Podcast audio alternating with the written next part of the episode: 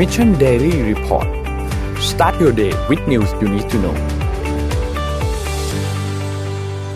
สวัสดีครับ ขอต้อนรับทุกท่านเข้าสู่ Mission Daily Report นะครับ อยู่กับพวกเรา 3 คนนะครับ วันนี้วันที่ 16 ตุลาคม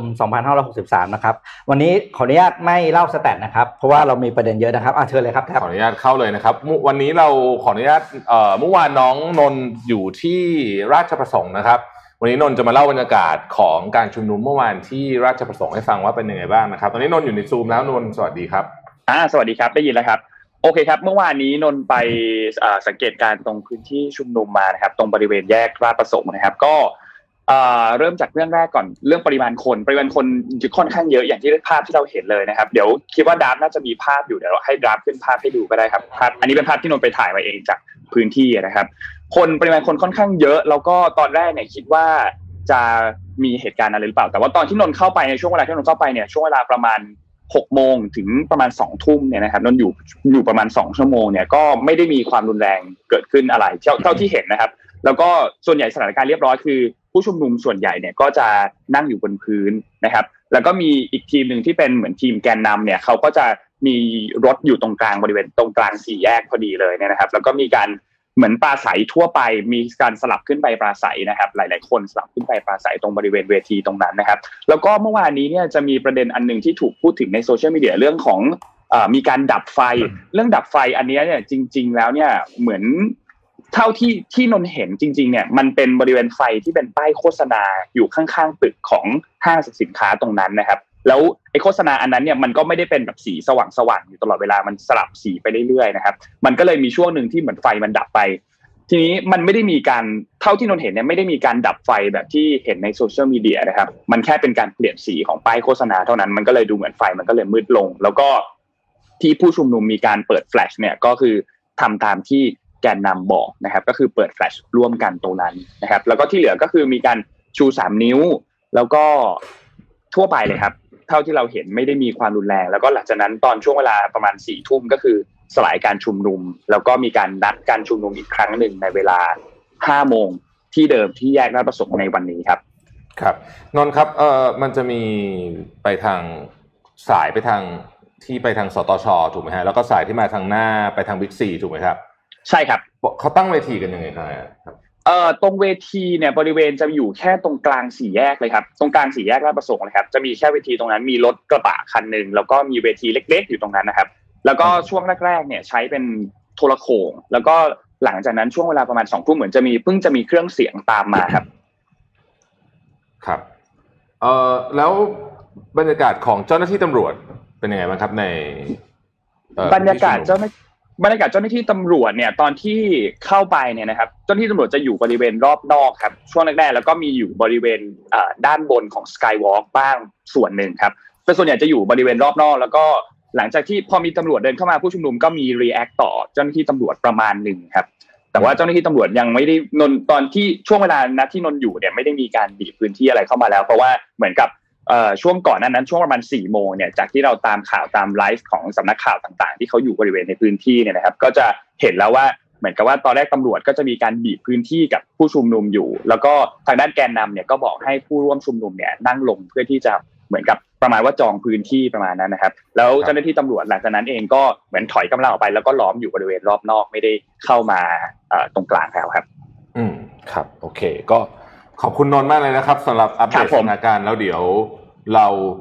วันจันทร์เราคงได้คุยกันอีกในประเด็นนี้นะครับ ได้เลยครับ ขอบคุณมากครับทุกคน ขอบคุณครับ สวัสดีครับนนท์สวัสดีครับอ่านะฮะอะมาเรามาต่อของเราอะแค่ต่อได้เลยครับเรื่องนี้อะนะเมื่อคืนผมได้สัญญาไว้ในเมื่อเมื่อคืนทวีตไปอันหนึ่งบอกว่า วันนี้จะ จะวิเคราะห์ด้วยสุดกำลังความสามารถของสมองที่ผมมีอืมของผมอืมส่วนตัวเพราะฉะนั้นนี่คือการวิเคราะห์ส่วนตัวของผมนะครับเอ่อว่าหลังจากนี้จะเป็นยังไงตอนนี้มันเกิดอะไรขึ้นนะฮะแล้วก็เอ่อเราจะไปกันยังไงต่อในประเทศไทยนะครับอืมอันดับแรกเนี่ยขอให้ดูรูปผู้ชุมนุมเมื่อวานก่อนที่ราชประสงค์นะฮะผมขอทบทวนคือคือเหตุการณ์สำคัญสำคัญเนี่ยผมคงจะไม่ทวนเยอะแล้วเพราะว่าผมว่าทุกท่านฟังกันมา น่าจะหลายหลายสิบรอบแล้วเนี่ยนะครับอืมประเด็นสำคัญที่สุดเมื่อวานนี้ที่ผมคิดว่าเป็นเรื่องที่เอ่อต้องพูดถึงก็คือการประกาศสถานการณ์ฉุกเฉินร้ายแรงอืมนะฮะของเอ่อนายกรัฐมนตรีนะครับห้ามชุมนุมเกิน 5 คนนะฮะแล้วก็จะถูกจับอะไรต่างๆนานาเหล่านี้เนี่ยแต่ก็เห็นอย่างอย่างที่เห็นนะก็ไม่ค่อยไม่ไม่ได้มีใครสนใจอะไรอืมประเด็นก็คือว่า เราอยู่ในสถานการณ์ฉุกเฉินอยู่แล้วนะครับตอนนี้อืมฉุกก่อนเฉินก่อนหนั้นฉุกเฉินแล้วอันนี้ฉุฉุกกเฉิเฉินนขึ้นไปอีกฉุกเฉินเป็นครั้งแรกที่เราได้ยินนะฉุกเฉินร้ายแรงเนี่ยนะครับอืมเอ่อซึ่งประเด็นนี้เนี่ย ผมคิดว่ามันเป็นอันดับแรกนะต้องระวังก่อนว่าอาจจะเป็นชนวนต่อการพาประเทศไทยมาสู่จุดที่อันตรายมากอีกครั้งหนึ่งได้อืมนะครับอืมเอางี้ก่อนนะครับ ก่อนผมจะพูดต่อนะครับเอ่ออยากให้ทุกท่านที่ฟังอยู่เนี่ยทำใจสบายๆผมเชื่อว่าทุกท่านมีจุดยืนเรื่องการเมือง แตกต่างกันอืมนะอืมที่ที่เป็นที่ที่เป็นแฟนรายการเราแล้วฟังอยู่ตอนนี้เนยครับ ขออนุญาตขออภัยก่อนล่วงหน้าเลยว่า ถ้าพูดอะไรไม่ถูกใจขออภัยจริงแต่ว่านี่ผมพยายามจะวิเคราะห์ โดยที่ไม่ยึดโยงไปกับความคิดของบุคคลใดบุคคลหนึ่งมากเกินไปอืมอะผมขออนุญาตพูดถึงหลักการแบบนี้ก่อนแล้วกันนะครับ หลักการคุณโทมัสพี่ปีครับ การพูดถึงรัฐเนี่ยนะฮะหลักการของอำนาจรัฐ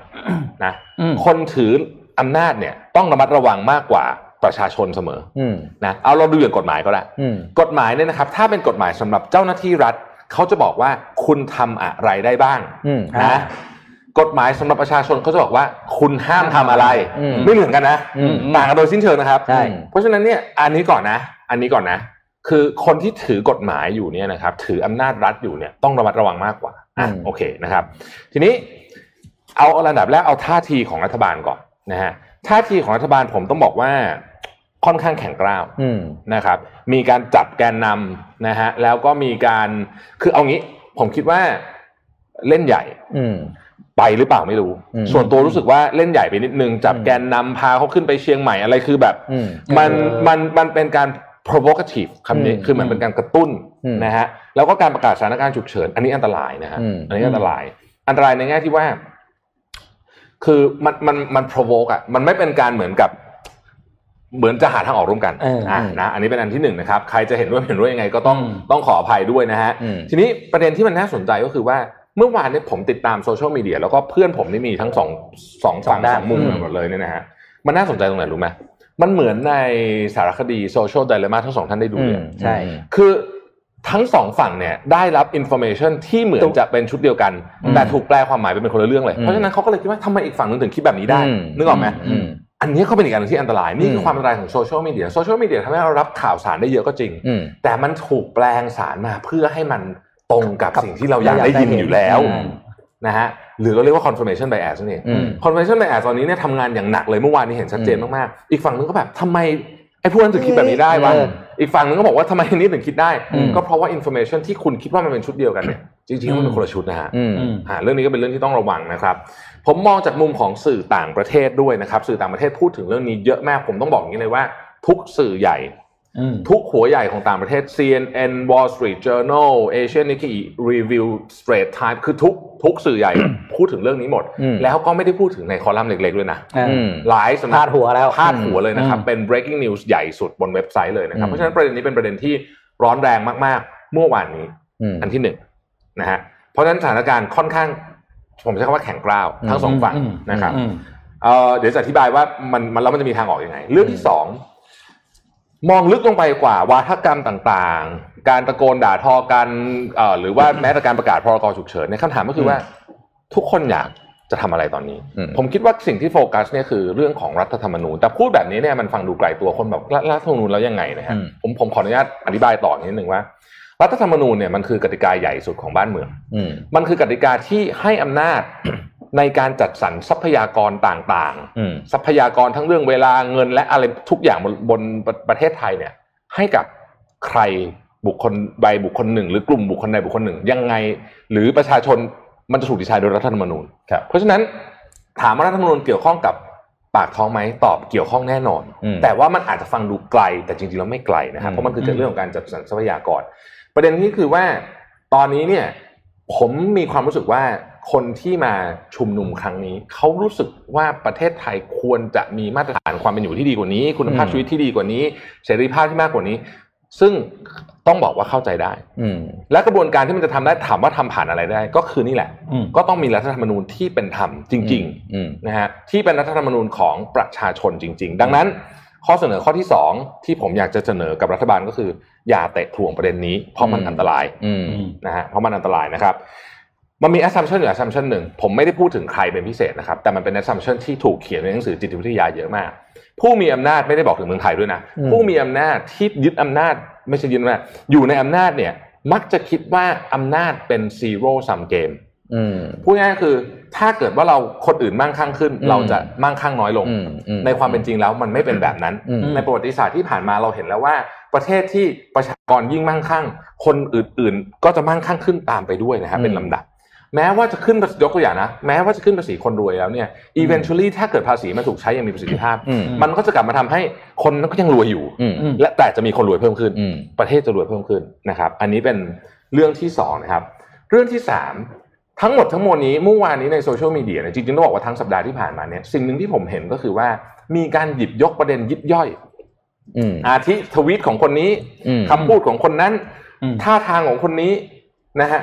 เป็นการสุมไฟอืมไปทั้งสองฝั่งเลยนะต้องบอกว่าทั้งสองฝั่งเลยเนี่ยนะครับ ซึ่งผมคิดว่าประเด็นนี้เนี่ยควรจะต้องปล่อยผ่านให้หมดหมายคำว่าปล่อยผ่านไปถึง ต้องลดความสนใจในเรื่องยิบยิบย่อยๆคนนั้นทวีตว่าอย่างนี้คนนั้นไม่ทวีตอืมพูดอย่างงู้นอย่างนี้ เพราะอันเนี้ย มันมาตีเป็นเรื่องใหญ่ได้ อืมอันตรายะฮะมันอันตรายเหมือนกัน อันตรายเหมือนกันนะครับ เรื่องเอ่อและและอย่าลืม มันมีคนอีกกลุ่มหนึ่งที่เป็นคนกลุ่มใหญ่มาก ก็คือคนที่ยังไม่ได้พูดอะไรเลยตอนนี้อืมนะครับ อย่าลืมเขาด้วยนะครับอืมในการที่จะเปลี่ยนแปลงครั้งนี้เนี่ย ต้องพาเขาไปด้วยนะฮะอืมเออนะฮะคนเหล่านี้เป็นคนที่กลุ่มใหญ่มากๆเลยนะอืมผมคิดว่าใหญ่ที่สุดเลยแหละเอาแต่ว่ากันตามประชากรแล้วเนี่ยนะครับ เรื่องที่สี่ก็คือ ผมคิดว่าการแก้รัฐธรรมนูญเนี่ย ตอนเนี้ยเป็นทางออกที่เป็นรูปธรรมมากที่สุด ต้องนั่งลงคุยกัน ต้องเจรจาอืมต้องทำด้วยความเร็วสูง แล้วก็ต้องอืมเข้าสู่กระบวนการในการเลือกตั้งใหม่อืมนะครับ เรื่องที่ห้าก็คือการเลือกตั้งท้องถิ่นที่ที่วันนั้นเมื่อวานใช่ไหมคุณโทมัสอ่าคุยไปแล้วเนี่ยเลือกตั้งท้องถิ่นเนี่ย ผมขอทำนายว่าจะเป็นการชี้วัดเลยว่าคนไทยอยากเห็นประเทศไปทางไหน เดี๋ยวลองดูได้อืมนะครับอืมเดี๋ยวเราจะเห็นสิ่งที่ผมเชื่อว่าหลายคนอาจจะทึ่งอึ้งไปเลยแหละอืมนะฮะยกตัวอย่างเช่น คนที่เคยเป็นเจ้าของพื้นที่อืมอืมสู้กับคอนสู้กับคนที่มาจากแนวคิดด้านพรรคการเมืองเนี่ยอืมอืมซึ่งอาจจะเคยคิดว่าไม่มีทางล้มฉันได้แน่นอนเนี่ยอืมไม่แน่มีพลิกล็อกเยอะอืมนะฮะเดี๋ยวลองดูนะครับ อีกอันหนึง ความขัดแย้งที่ผ่านมาทั้งหมดบนโลกใบนี้อืมนะฮะถ้าไม่จบแบบพังราบเป็นหน้ากรองไปเลยเนี่ยนะครับอืมก็คือแบบว่ามีแบบคนแพ้คนชนะแบบว่าเอฟแล้วก็เละกันไปหมดเลยเนี่ย ทุกอย่างมาที่โต๊ะเจรจาเสมอเห็นด้วยอย่างมากนะฮะครับ มันจะกลับมาที่โต๊ะเจรจาเสมอ เพราะฉะนั้นเราเราต้องมีพื้นที่ตรงนี้ อืม เราต้องมีพื้นที่ตรงนี้ ไม่ใช่ว่าต่างคนต่าง ตั้งกำแพง ตั้ง barrier แบบ literally barrier จริง ๆ หรือว่าอืม barrier ในการเข้าพบเข้าเข้ามาพูดคุยกันเนี่ยนะครับอืมไม่ว่าคุณจะไม่ชอบหน้ากันขนาดไหนก็ตามเนี่ยอืมถ้าไม่ตกถ้าไม่จบที่โต๊ะเจรจาอืมมันจะพังเป็นหน้ากรองเลยนะอืมราบราบเป็นหน้ากรองเลยนะครับ เอ่อสุดท้ายเมื่อวานนี้ที่ให้เห็นภาพเนี่ยสิ่งหนึ่งที่ผมสนใจมากแล้วผมคิดว่ามันเป็นการบอกอารมณ์ของมวลชนได้ก็คือว่าระยะเวลาในการนัดหมายเนี่ยสั้นมากนะครับครับจากเหตุการณ์ที่ทำเนียบรัฐบาลคืนก่อนหน้านั้น มาอืมจนถึงเหตุการณ์เมื่อสี่โมงเย็นที่ราชประสงค์เมื่อวานนี้เนี่ยระยะมันสั้นมากเลยนะครับคือปกติเนี่ยเขาต้องเตรียมตัวกันนะครับพวกนี้ไม่ใช่อยู่ดีๆนัดๆเราจะมาได้ถูกไหมฮะอืม แต่คนมาเยอะ เราต้องยอมรับว่าคนมาเยอะจริงอืมๆเพราะฉะนั้นเนี่ยมันเป็นอารมณ์ของมวลชนที่อืมบอกบอกได้ว่าอารมณ์ของมวลชนเป็นยังไงอยู่ รัฐบาลจะอิกนอเรื่องนี้ไม่ได้เด็ดขาดอืมอเกนมันจะพาเราไปสู่จุดที่อันตรายมากๆ ถ้าเกิดเราอืมอิกนอเรื่องนี้นะครับ เราสามารถไปถึงจุดที่อันตรายได้มากกว่านี้อีกนะมากกว่านี้อีกเยอะครับอืมถ้าเกิดว่าอิกนอและมาถึงข้อสุดท้ายที่ผมจะบอกคือว่า สิ่งที่ต้องระวังมากที่สุดตอนนี้ และมันมักจะเกิดขึ้นในความขัดแย้งของประเทศไทยคือมือที่สามอืม ซึ่งไม่เคยจับได้สักทีแต่มันมีอืมเรารู้ว่ามันมีนะครับ เพราะฉะนั้นต้องระวังมาก ๆ ทั้งฝั่งเอ่อผู้ชุมนุมเองและฝั่งรัฐบาลนะครับ เรื่องนี้เราอยู่ในจุดที่เปราะบางที่สุดอีกครั้งหนึ่งอืมของสังคมไทย ไม่มีใครอยากเห็นความสูญเสียเกิดขึ้นอืมนะครับ เพราะฉะนั้นอย่างที่ผมบอกครับ ความขัดแย้งยังไงมันก็ต้องกลับมาที่โต๊ะเจรจานะผมใช่ผมอยากเห็นภาพที่ผู้ใหญ่ชวนเด็กคุยอะอืม ผมผมว่าภาพมันต้องออกมาสวยงามนะอย่างน้อยอืมคือหาถ้าประเด็นใหญ่ยังตกลงกันไม่ได้ เริ่มที่ประเด็นย่อยได้ไหมอืมเริ่มที่จุดเล็ก ๆ ได้ไหมอืมอะไรอย่างเงี้ยนะครับอะอะนี่ครับอะฝากไว้ให้ทุกคนนะครับเอางี้เดียวก่อนเดี๋ยวก่อน คือวันนี้ของแจกเยอะมากเข้าถึงของแจกเออเออของแจกเยอะมากเต็มโต๊ะเลย เมื่อกี้ได้พิมพ์รายการของแจกแล้วแต่ข้ายังไม่มีใครอ่าน ไม่มีใครดูเอออ่อ่าเริ่มก่อนเลยครับแล้วคุณธรรมะอันนี้หม้ออะไรผมพิมพ์ไม่อัถูนกนี้หม้อชาบูเอาไปเอ่ออะไรนะเอากินกันเอาให้ไปเฟรมเอาไปสุมไฟที่บ้านเอไปไปที่บ้านของอยากแอนิเทคเป็นหม้อชาบูก็ทำได้หลายอย่างต้มมาม่าจะจินชาบูเอากันไปเลย คุณจะคุณธรรมะจะบอกว่าถ้าอยากจะเดือดให้เดือดที่บ้านอะเดือดที่บ้านครับอ่าดีที่สุดอ่ากินด้วย เดือดกันที่ครอบครัวกินผักกันไปนะครับ ตรงหน้าผมมีหนังสือสองเล่มนะครับก็คือ Great TED Talks นะครับอืม Great TED Talks Academy อ่า Creativity ก็ของสำนักพิมพ์ฮะอะไรนะ Hard Work นะครับของเครืออมรินทร์นะครับอืมสามรางวัลแล้วก็มีหนังสือคิดอย่างอเมซอนอีกสามรางวัลอืมนะครับ หน้าคุณลุวิทมีหนึ่งเก้าสี่แปดบ็อกเซตครับนะครับแล้วอันนี้ไอ้ผมหม้อนั้นไอ้กล่องนั้นอะไร เออวันก่อนไปเจอเนี่ยครับ เจ้าของ Lighting House นะฮะเขาอ่าฝากมาแจกในในรายการครับโอ้โหเป็นไฟสนามไปชาร์จแล้วก็ไปปักไว้ในสนามได้อ๋อเหรอนะฮะอ๋อโอเคเอ่โอเคอเอางี้อย่างนี้แจกนี้ก่อนเลยแล้วกันเพราะว่าเร็วดีอ่าแชร์แชร์ใครจะแชร์เดี๋ยวดาบสุ่มแจกโอเคแชร์ไลฟ์อ่าเผานะฮะแชร์ไลฟ์เพราะไม่งั้นเดี๋ยวแจกไม่ทันเอาจริงอ่านะครับเดี๋ยวแจกไม่ทันอะแจกโคมไฟก่อนสองอันนะครับเดี๋ยวสุ่มแจกเยอะจริงๆใคแชเดี๋ยวเราแจก ครับอะเรามาเข้าข่าวกันเถอะอ่าเข้าข่าวปกติของเรานะครับครับอ่าเชิญเลยเชิญคุณธรรมะไปก่อนเอ่ไหมอผมเอ่อคุณลวิทย์พูดถึงไอ้ตัวโซเชียลเดล m ม่านะครับอืมล่าสุดเนี่ย YouTube เนี่ยออกมาประกาศนะฮะว่าจะจำกัดการเข้าถึงคอนเทนต์ที่เกี่ยวกับข้อมูลที่บิดเบือน ที่ไม่มีเอ่อฐานข้อมูลความจริงนะ support โดยเฉพาะเรื่องที่เกี่ยวกับโคโรนาไวรัส จริงๆ เอาเรื่องนี้เป็นหลักเลยแหละนะครับ คือเดี๋ยวฟังตัวเลขนะฮะแล้วจะตกกระจายนะครับเอ่อก่อนหน้านี้เนี่ย Google เองได้ออกมาตั้งกฎอยู่แล้ว ใครจะมาโพสต์ขายอะไรที่มันเกี่ยวกับเอ่อเอ่อโคโรนาไวรัสไอ้พวกหน้ากากอะไรเนี่ยเขาเขาเขาแบนหมดนะอืมคุณขายไม่ได้บนออนไลน์นะครับ ครั้งนี้เนี่ยเขาบอกว่าเป็นความพยายามครั้งประวัติศาสตร์เลยนะของ YouTube เพราะว่าอะไร มาดูรีเสิร์ชนะครับ ทาง Oxford แล้วก็ Reuters เนี่ยทำรีเสิร์ช ร่วมกับทาง YouTube นะฮะตั้งแต่เดือนตุลาคมปีที่แล้ว 2019 จนถึงเดือนมิถุนายน ปีนี้ 2020 นะฮะมีวิดีโอที่เกี่ยวกับ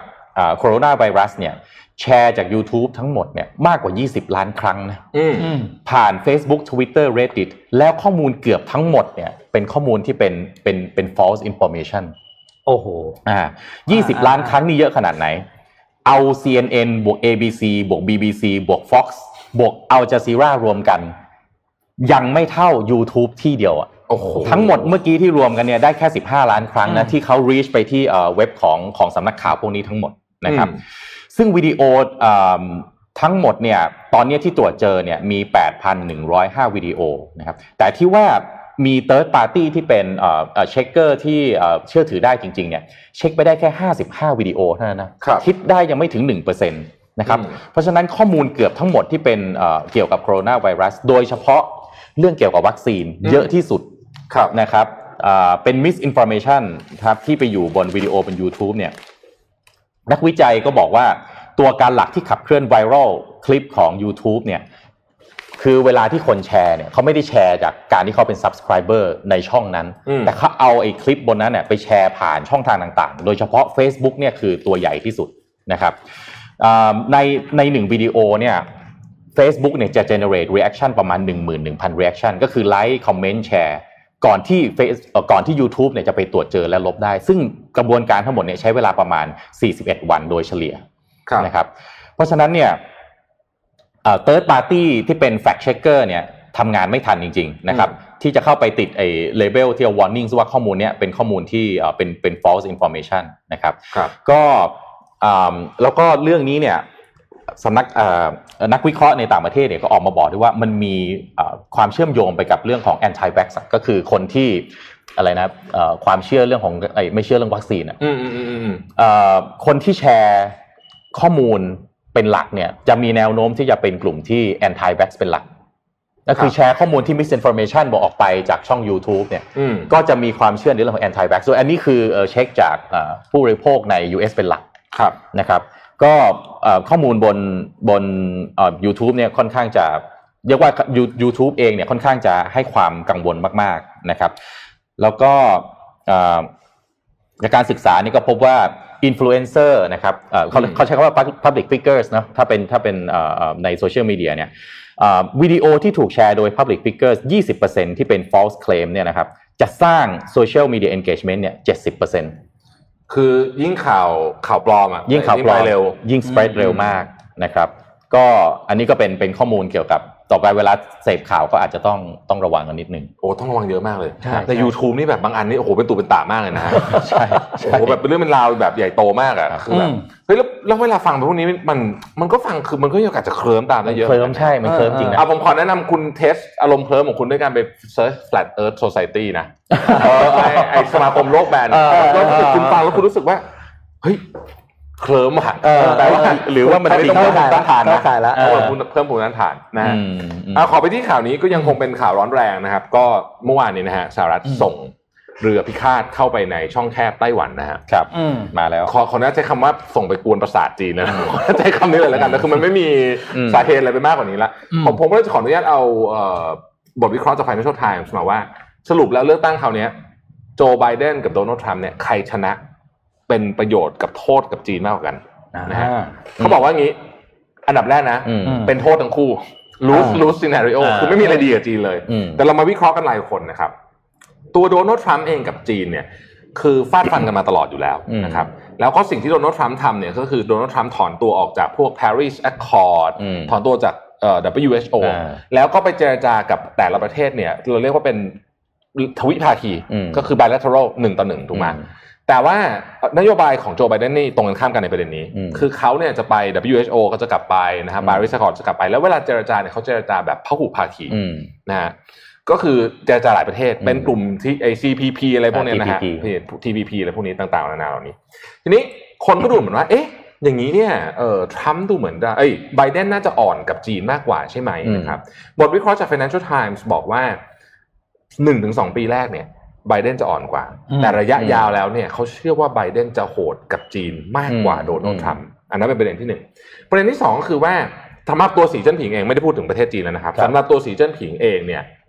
โดนัลด์ทรัมป์ได้เป็นประธานาธิบดีดีกับสีจิ้นผิงมากกว่าอืมเขาเชื่อด้วยว่าสีจิ้นผิงเนี่ยไอคนที่เป็นไอติงแทงที่มาเขียนบทความเนี่ยนะบอกว่าอืมเขาเชื่อว่าสีจิ้นผิงเนี่ยอยากให้โดนัลด์ทรัมป์ได้รับเลือกอืมเหตุผลหนึ่ง รู้อยู่แล้วว่าโดนัลด์ทรัมป์เป็นยังไง เรียกว่า known enemy อืมแต่ประเด็นนั้นไม่ใช่ประเด็นสำคัญ ประเด็นสำคัญก็คือว่า คนจีนน่ะไม่ชอบโดนัลด์ทรัมป์มากๆอืมเพราะโดนัลด์ทรัมป์ไปเรียกเขา Chinese virus บ้างอะไรบ้างเนี่ยนะฮะอืมเวลาคนจีนไม่ชอบอะไรสักคนหนึ่งเนี่ย มันจะมี unity อืมคือถ้าเราไม่ทะเลาะกับใครเลยเนี่ยเราจะทะเลาะกันเองถูกไหมนี่จริงมาก อ่า แต่ถ้าเราไม่รวมเป็นไอหนึ่งศัตรูคนนี้อ่าเราจะรวมพลังกันดีเราจะรวมมากพลังกันสู้กับคนนี้ เพราะฉะนั้นอืมสีจิ้นผิงเนี่ยจะมีจะมี power ในประเด็นนี้เยอะกว่าอืม นะครับเพราะฉะนั้นทรัมป์เนี่ยจะเป็น obvious enemy มากกว่าสำหรับคนจีน จะทำให้พรรคคอมมิวนิสต์เนี่ยอืมสามารถปกครองประเทศได้ง่ายกว่าเลยนะครับเพราะที่ฉะนั้เขานบอกไงว่า Trump will make China great again ถูกต้องเขาเขียนอย่างนี้เลย Trump will make China great again นะคือจะทำให้อำนาจเนี่ยสวิงกลับมาอยู่ที่พรรคคอมมิวนิสต์นะอืมเออเออเขาเขียนอย่างนี้จริงๆในในนี้เขาเขียนในนี้เลย Trump will make China great again นะครับเพราะฉะนั้นเนี่ยเขาก็เลยบอกว่าจริง ๆ แล้วเนี่ยเอ่อโจไบเดนเนี่ยน่าจะเป็นปัญหากับ รัฐบาลจีนโดยเฉพาะเล่นยากกว่าสีจิ้นผิงมากกว่าเล่นยากกว่าอืมนะฮะโดยเฉพาะในระยะยาวอืมนี่ต้องติดตามต่อไปนะครับอืมคือคือทรัมป์นี่ผมว่าเปิดหน้าหน้าหน้าฉากหลังฉากเหมือนกัน ใช่ แต่โจไบเดนหน้าฉากหลังฉากไม่เหมือนกันคือเดโมแครตเนี่ยเวลาเล่นกับจีนเนี่ยเขาหน้าฉากหลังฉากถูกคนละแบบมาตลอดต่อหน้าอยู่แล้วจับมือใช่ต่ต่ออหหน้าน้าจัจับบมืมืออรับหลังก็ไปเจรจากับใครบ้างไม่รู้เออนะฮะมเอ่อตอนนี้ก็ก็เป็นก็เป็นเรื่องหนึ่งที่ต้องจับตามองเลยครับทีเดียวนะครับครับอะ ปิดอะพร้อมเหรอ อะไปดูเรื่อง ขอภาพพีหนึ่งครับ เราคุยกันเรื่องหัวเว่ยมาระยะหนึ่งแล้วเนาะอืมแล้วก็รู้สึกว่าปีนี้เป็นปีของหัวเว่ยนะปีปีเขาเรียกว่าวิบากกรรมใช่ไหมครับโดนประเทศนู้นแบนประเทศนี้แบนอืมสรุปแล้วทุกสถานการณ์ในการทำธุรกิจคุณธรรมัสมันจะมีครับคนหนึ่งถ้ามีคนหนึ่งซวย มันจะมีคนหนึ่งได้มีตาอยู่อืมอ่ามีตาอยู่มีขึ้นตามาอยู่ตาอยู่ตอนนี้คือคนนี้ครับ oppo อ่า oppo ตอนนี้เนี่ยกำลังเขาบอกว่าเขาเรียกว่าเหมือนเหมือนคนถูกหวยนะครับในตลาดยุโรปก็คือ พอที่ยุโรปเริ่มแบนหัวเว่ยครับ oppo เนี่ยเกณฑ์แชร์แบบเยอะแยะเลยอืมเพราะว่าเป็นโอกาสนะครับ โดย oppo เนี่ยที่งเป็นเขาเรียกว่าเป็นโทรศัพท์เบอร์สองของจีนเนี่ยอืมตั้งเป้าจะได้ market share เพิ่มขึ้น 5%ในยุโรปครับ5%นี่เยอะมากนะครับอืมเพราะว่า leader เขาอยู่แค่ 15 ครับอืมคือการที่คุณได้5เนี่ยคุณจะเป็นเหมือนกับเป็นเป็นเบอร์ 3 ได้เลยนะครับอืมโดย ผู้บริหารของ oppo เนี่ยนะครับก็ออกมาเปิดเผยว่าตอนนี้คือยอดขายของ oppo ใน Western ยุโรปเนี่ยก็โตขึ้นแบบมากนะแต่ไม่เท่าที่ยุโรปตะวันออกคือโตแบบ 3 เท่าเลยนะครับ ภายใน 1 ปีครับนะครับโดยหัวหอกของ oppo ที่นำเข้าไปที่จีนคือรุ่นเอ่อ reno reno 4อืมอ่าซีรีส์นี้นะครับ ซึ่งเพิ่งทำสัญญาล่าสุดกับ Deutsche ดอยขึ้นต้องดอยดอย Telekom นะครับ เพื่อที่จะขายอุปกรณ์ 5G ด้วยนะคครัรับบในเยอรมนี ซึ่งดีลนี้เนี่ยจะทำให้ oppo เนี่ยมี market share เพิ่มขึ้น 1%ทันทีภายในปีนี้อืมนะครับหกเดือนเนี่ยได้คือ1%คือมันยากมากอยู่แล้วอืมนะปกติใน player มันเยอะ อืมแล้วก็จะได้อีก3%ในปีหน้านะครับ ส่งผลให้ยอดขายของอ่า oppo เนี่ยเติบโตขึ้นประมาณ3เท่า อืมซึ่งต้องบอกว่าเนี่ย อยู่ดีเราก็เป็นตาอยู่อืมนะครับ อืม อันนี้ก็ต้องแฟนๆ oppo ก็น่าจะดีใจนะครับ แล้วก็อืมก็บอกเป็นน่าน่าเสียดายแทนหัวเว่ยจริงคือต้องบอกโทรศัพท์มือถือเนี่ยๆอืมเอ้ยเอาอิเล็กทรอนิกส์เลยดีกว่า คืออมสิ่งที่มันสำคัญพอๆกับการทำตลาดนะฮะ ก็คือการบริหารจัดการ supply chain อืมอืมปัญหาของ Huawei ใหญ่ที่สุด ผมว่าไม่ใช่ปัญหาเรื่องการตลาดอืมปัญหาของเขาคือการจัดการ supply chain คือไอการจัดซื้อ raw mat หรือไอ part ที่มันจำเป็นที่เกี่ยวข้องเนี่ย มันครับทำไม่ได้อืมพอมันทำไม่ได้ปั๊บเนี่ย มันเปิดโอกาส เพราะว่าไอ ไอต้นน้ำทั้งหลายเนี่ยเวลาที่ลูกค้าคนหนึ่งหายไปเขาต้องไปวิ่งหาลูกค้ามาเติมนะใช่ไม่งั้นไม่งั้น gap ต่างๆ ที่มันโหว่ไว้ของเขาเนี่ยอาจทำให้เขาขาดทุนได้อืมเขาก็ต้องไปแล้วอย่างเงี้ยผมว่า oppo เนี่ยข้อดีอย่างหนึ่งคือเป็นมือถือที่ไม่ได้แบบเน้นการขายของที่มันไฮเทคเกินไป ก็ใช้พวกเอ่อชิปเซตที่แบบนาโนมิเตอร์ไม่ต้องแบบต่ำมากๆ ไม่ต้องละเอียดมากๆ ไม่ต้องแพงมากๆ พวกเนี้ยมันยังไม่จำเป็นที่จะต้องไปพึ่งแบบไฮเทคไปพึ่งซอสที่มันแบบหายากๆอืมอันนี้ก็ อะก็เป็นตาอยู่ไปอืมนะครับ ผมมีข่าวหนึ่งครับเล็กๆไม่ไม่ข่าวข่าวข่าวไม่เล็กแต่ว่าเป็นสั้นๆนะฮะคือตอนนี้เนี่ยจำได้ไหมผู้ว่าการรัฐมิชิแกนฮะที่ที่จะจะโดนลักพาตัวแล้วก็อ่าแล้วก็โดยกลุ่มอ่าที่ชื่อว่า Wolverine Watchman เนี่ยนะครับอ่าเป็นกลุ่มเอ่อขวาจัดครับเอ่อเป็น extremist อะนะอืมเอ่อแล้วก็ FBI ก็ไปจัดการได้ซะก่อนเนี่ยนะครับครับคือตอนนี้เนี่ย เขามีความกังวลว่ากลุ่ม เราเรียกว่า militias ก็คือกลุ่มติดอาวุธเนี่ยนะฮะครับของของสหรัฐเนี่ยเขาประกาศออกมาแล้วว่าจะเรียกว่าเป็นติดอาวุธเต็มพิกัดไปหน่วยเลือกตั้งฮะไปเฝ้าหน่วยคือคือโอ้คืออเมริกาเนี่ยไอ้ผมไม่ได้ expect ว่าผมจะได้ยินอะไรแบบนี้ใช่เนี่ยเอาแต่แต่นี่เขาประกาศว่าจะติดอาวุธเอ่อเต็มรูปแบบนะฮะ โดยมีการคาดการณ์ว่าจะมี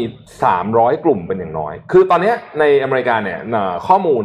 จากฐานข้อมูลเนี่ยเอ่อมีกลุ่มที่เรียกเป็นกลุ่มติดอาวุธแบบนี้เนี่ยนะฮะที่เป็นประชาชนติดอาวุธเนี่ยนะครับประมาณ 1,900 กลุ่มฮะเนี่ยแล้วก็เชื่อว่ากลุ่มเหล่านี้อย่างน้อยๆ 300 กลุ่มเนี่ยจะไปที่เอ่อหน่วยเลือกตั้งครับเขาใช้คำว่า vow vow to show up to polls heavily armed นะฮะคือ คุณเคยเห็นรัฐที่พกอาวุธได้ไหมอ่าแล้วประชาชนไปเดินวอลมาร์ทอะอืมเออถือเฮ้ยคือถือปืนไรเฟิลคือพกปืนสั้นมีปืนไรเฟิลอะไรอย่างนี้เลยนะครับนะฮะเอ่อ second amendment ไงอันนี้คือคือคุณเราจะได้ยินบ่อยมากคำนี้นะ second amendment นะครับอืมที่สหรัฐ second amendment ก็คือเอ่อสิทธิในการป้องกันตัวเองนะฮะแล้วก็คนอเมริกันเนี่ยเอ่อต้องบอกว่าพกมีปืนอยู่ในครอบครองเนี่ย เยอะมากๆคือจริงๆผมมี stat อันหนึ่งจะให้ดูนะฮะเดี๋ยวให้ดาบหา stat ลูกปืนเอ่อของคนอเมริกันนะฮะในใน stat ดาบรูปแรกเลย ให้ดู นี่คนดูโอ้โหคือแบบเทียบไม่ติดกับที่อื่นอ่าเอาข้างล่างรวมกันทั้งหมดยังไม่ได้เท่าเขาเอเลยอประชาชนอเมริกันเนี่ยมี200กว่าล้านใช่ไหมอืมมีปืนที่ที่ที่ legal นะ legal อ่าสามร้อยเก้าสิบสามล้านกระบอก คนหนึ่งมีสองกระบอก อันนี้ legal นะอ้าวไม่นับไม่ legal นะอื้อหือแต่ที่ผมที่น่าสนใจก็คืออินเดียก็เยอะนะอินเดียจีนนี่ก็เยอะเหมือนกันอืมนะฮะเพราะฉะนั้นเนี่ยเราเห็นว่าคนอเมริกันเนี่ยเขาข้างใครปืนมาก จะจะเห็นว่าประเด็นเรื่องปืนหลายคนบอกว่าเฮ้ยทำไมแบบ เวลามีแมสชูตติ้งอะแล้วทำไมถึงกฎหมายควบคุมปืนมันถึงออกไม่ได้อะอืมเนี่ยมันเยอะจริงคือคนอเมริกันกับเรื่องปืนเนี่ยนะครับผมบอกเลยว่าเป็นประเด็นที่แบบ ไม่เหมือนประเทศอื่นอืมไม่เหมือนประเทศอื่นอย่างของเราเนี่ยถ้าจะมีกฎหมายควบคุมปืนออกมาที่มันเข้มงวดขึ้นผมว่าเชื่อว่ามีคนต่อต้านน้อยมากๆอืมอืมใช่ไหมใช่แต่ที่อเมริกาเนี่ยไม่ได้ถึงขั้นจะคว่ำแบบความรัฐบาลผ่านเสียงอะไรเลยนะฮะเออเรื่องปืนนะโอ้เออนะครับเพราะฉะนั้นตอนนี้ก็เริ่มก็มีความเป็นห่วงว่าเฮ้ยบรรยากาศของการที่คนพกปืนไปอยู่รอบๆหน่วยแล้วอาจจะไม่ได้เข้าไปข้างในอะนะแต่อยู่รอบๆเนี่ยมันก็น่ากลัวเออมันน่ากลัวนะเออใช่ไหมเออ อืม นะฮะก็แต่มันด้วยเหตุใดอะทำไมจะต้องพกปืนเป็นหน่วยเลือกตั้งอะผมไม่เข้าเขาใจบอกว่าเขาจะไปคุ้มครองหน่วยเลือกตั้งคุ้มครองหน่วยประชาธิปไตยจริงๆเขาเขียนไว้ในนี้ดูแบบเอ้ยเอาอาหารไปแจกอะไรยังพอเข้าใจเอาเออเอาน้ำมาให้เขาเถอะเจ้าหน้าที่อะพกปืนไปเอาน้ำมาเข้ากล่องไว้ให้เขาดีกว่าเปล่าสุดๆจริงๆเออตายตายตายอะเจ็ดโมงครึ่งป่ะฮะยังเลยอะอีกนิดนึงเอานิดนึงนิดนึงอ่าวันนี้เจ็ดโมงครึ่งก็จะเป็นแบบสปีดด้วยนะ อันนี้อันนี้ขอภาพพีเซเบครับ อันนี้จะขำว่าขำไม่ออกแต่เห็นใจก็เห็นใจนะอืม คนซ้ายนี่คือแบรอนอืมลูกชายของทรัมป์อ๋อใช่ใช่ใช่ใช่ใช่นะครับติดโควิดแกติดโควิดแกติดโควิด ก็เลยก็มาเรื่องบอกจะยังไงก็เป็นกำลังใจให้นะครับคือคนรอบตัวทำนี่คือเห็นไหมว่ามันติดรอบตัวจริงอืมแต่ว่าแกยังหนุ่มอยู่ๆสิบอ่าสี่ให้เองหนุ่มอยู่ก็เลยคิดว่าไม่น่าเป็นอะไรมากเดี๋ยวก็ต่อต่อไปอาจจะเป็นพรีเซนเตอร์ให้พ่อก็ได้นะ เป็นแล้วหายเออก็บอกเขาไม่แสดงอาการนี่ใช่ไหมอ่าอืมแต่ว่าให้กำลังใจครอบครัวนะครับอืมว่าให้น้องก็ หายดีแล้วกันครับแต่ว่าครับแค่บอกว่าเป็นแล้วมันก็ติดจริง ๆ แหละอย่างอืมที่เห็นนะครับอย่าประมาทเมื่อวานผู้บริหารโบอิงออกมาให้ข่าว ซึ่งอืมไม่ค่อยดีเท่าไหร่นะเขาบอกว่าผู้บริหารโบอิงเนี่ยบอกว่า 10 ปีต่อจากนี้เนี่ยจะมีเงินหายไปจากอุตสาหกรรมเครื่องบินอืมสองแสนล้านเหรียญ ซึ่งอุตสาหกรรมเครื่องบินพาณิชย์เนี่ยมันก็มีอยู่ก็นั่นแหละก็เขากับอืม Airbus แล้วก็อีกที่เหลือมีรีเวลก็คือพูดง่ายๆคือ Airbus กับ Boeing เนี่ยสิปีต่อเนี้ยโดนแน่สองแสนล้านเหรียญหายไปอืมอืมสองแสนล้านเนี่ยหายไปเนี่ย ที่เขาคิดว่าจะโดนหนักที่สุดเนี่ยมาจากเครื่องบินขนาดใหญ่ครับเครื่องบินขนาดใหญ่ A380 พวกนั้นไม่มีแล้วนะครับ ผมกำลังพูดถึง Boeing 777 และ Airbus A350 ซึ่งเป็นเขาเรียกว่าเป็นเอ่อ Twin aisle ก็คือทางเดินสองช่องอะใช่ไหมอืมนะครับเป็นเครื่องบินที่บินได้ระยะไกล wide body twin aisle เอ่อน่าจะหายไป 11%จากครับเดิมที่คาดการไว้นะครับ แล้วก็เครื่องบินเนี่ยเอ่อคาดการว่าจนถึงปี 2039 เนี่ยนะฮะ impact นี้จะยังอยู่ impact จากเรื่องโควิดนะอืมจะอยู่ไปอีกสิบกว่าปีนะอืมเออกว่าเคือสุดยาวธุรกิจเครื่องบินเนี่ยจะกลับมาเหมือนเดิมนะครับเพราะฉะนั้นก็ในวงการเครื่องบินเองเขาก็บอกว่า อืมน่าเป็นห่วงนะฮะอืมคาดว่าในช่วงระยะยาวนะ ระยะกลางหรือระยะยาวเนี่ยความต้องการเครื่องบินเนี่ยจะลดลงอย่างน้อยๆที่สุดเนี่ยสิบเอ็ดเปอร์เซ็นต์โอ้โหนะฮะจากโควิดครั้งนี้เพราะฉะนั้น ถ้าคิดว่าโควิดผลจะหายไปในปีสองปีนี้ก็อาจจะต้องคิดใหม่นะหวังว่าเราคงไม่เห็นข่าวอะไรนะชำแหละเครื่องบินขายเหมือนในพลระวางเรือที่ที่ที่น้องเอ็มเอามาให้ดูเมื่อวานนะเป็นไปได้เป็นไปได้เครื่องบินจะถูกเป็นไปได้ใช่ไหมเครื่องบินจะถูกปลดระวางเร็วขึ้น อาจจะไปอยู่ตามสวนสนุกอ่าสวนสาธารณะอืมอย่าง A สามแปดศูนย์เนี่ยอืมที่มันก็เพิ่งมาไม่นานนั้นนะฮะอืมก็อืมก็มีมีแนวโน้มว่าหลายอืมหลายเอ่อหลายสายการบินจะเริ่มปลดระวางแล้วนะอืม A สามแปดศูนย์นะฮะอืมเอิ่มคนที่มี A สามแปดศูนย์เยอะที่สุดเนี่ยคือเอติฮาดรู้สึกจะมีอยู่ร้อยกว่าลโอ้โหนะ เยอะมากบินำรวยครับตอนนั้นรวยตอนรวยมี คนอื่นเขามีกันห้าลำอะไรอย่างเงี้ยนะอืมอืมเอติฮาดมีร้อยกว่าลำนะฮะอะคุณธวัฒน์สักอันไหมครับก่อนเข้าเจ็ดโมงผคมรึ่งผมผมขออนุญาตแจกก่อนแจกก่อนแจกก่อนอ่าเดี๋ยวมันจะไม่เหลือให้แจกนะใช่แจกมันหม้อไม่มีเวชาลาบูแจกเมื่อกี้ถามไปว่าเออเมื่อกี้เล่าข่าวเรื่องของไอ้ social dilemma ไปอืมนะคลิปที่เป็น false information ที่อยู่บน YouTube มีกี่คลิป โอ้โหเฮ้ยอันนี้คำถามนี้ให้เกียรติคนดูเรามาก คนคนอ่านด้วยกันยังไม่ไม่ทันฟังไม่ทันเชื่อผมเดี๋ยวคุยคนตอบได้ ฟังไม่ทันเพราะอะไรเพราะมัวแต่เตรียมข่าวอยู่หม้อชาบูครับหม้อชาบูนะครับหม้ไปอชาเดือดบูกันที่บ้านอะนะคผรัมบผมให้ให้เป็นที่บ้านช่องอันเนี้ยไอ้เดือนมันเกี่ยวกับเอ่อเอ่อโควิดเนาะผมให้ข่าวอีกอันหนึงเกี่ยวกับโคโรนาไวรัสนะอันนี้ไปที่จีนนะครับขอรูป H5 หน่อยนะครับคือสุดสัปดาห์ที่ผ่านมาเนี่ยมันมีการระบาดที่จีนเกิดขึ้นนะครับ ซึ่งมันเป็นระบาดที่เอ่อแถบตะวันตกเฉียงเหนือนะฮะคือเอ่อเอ่อมณฑลเอ่อชิงเต่า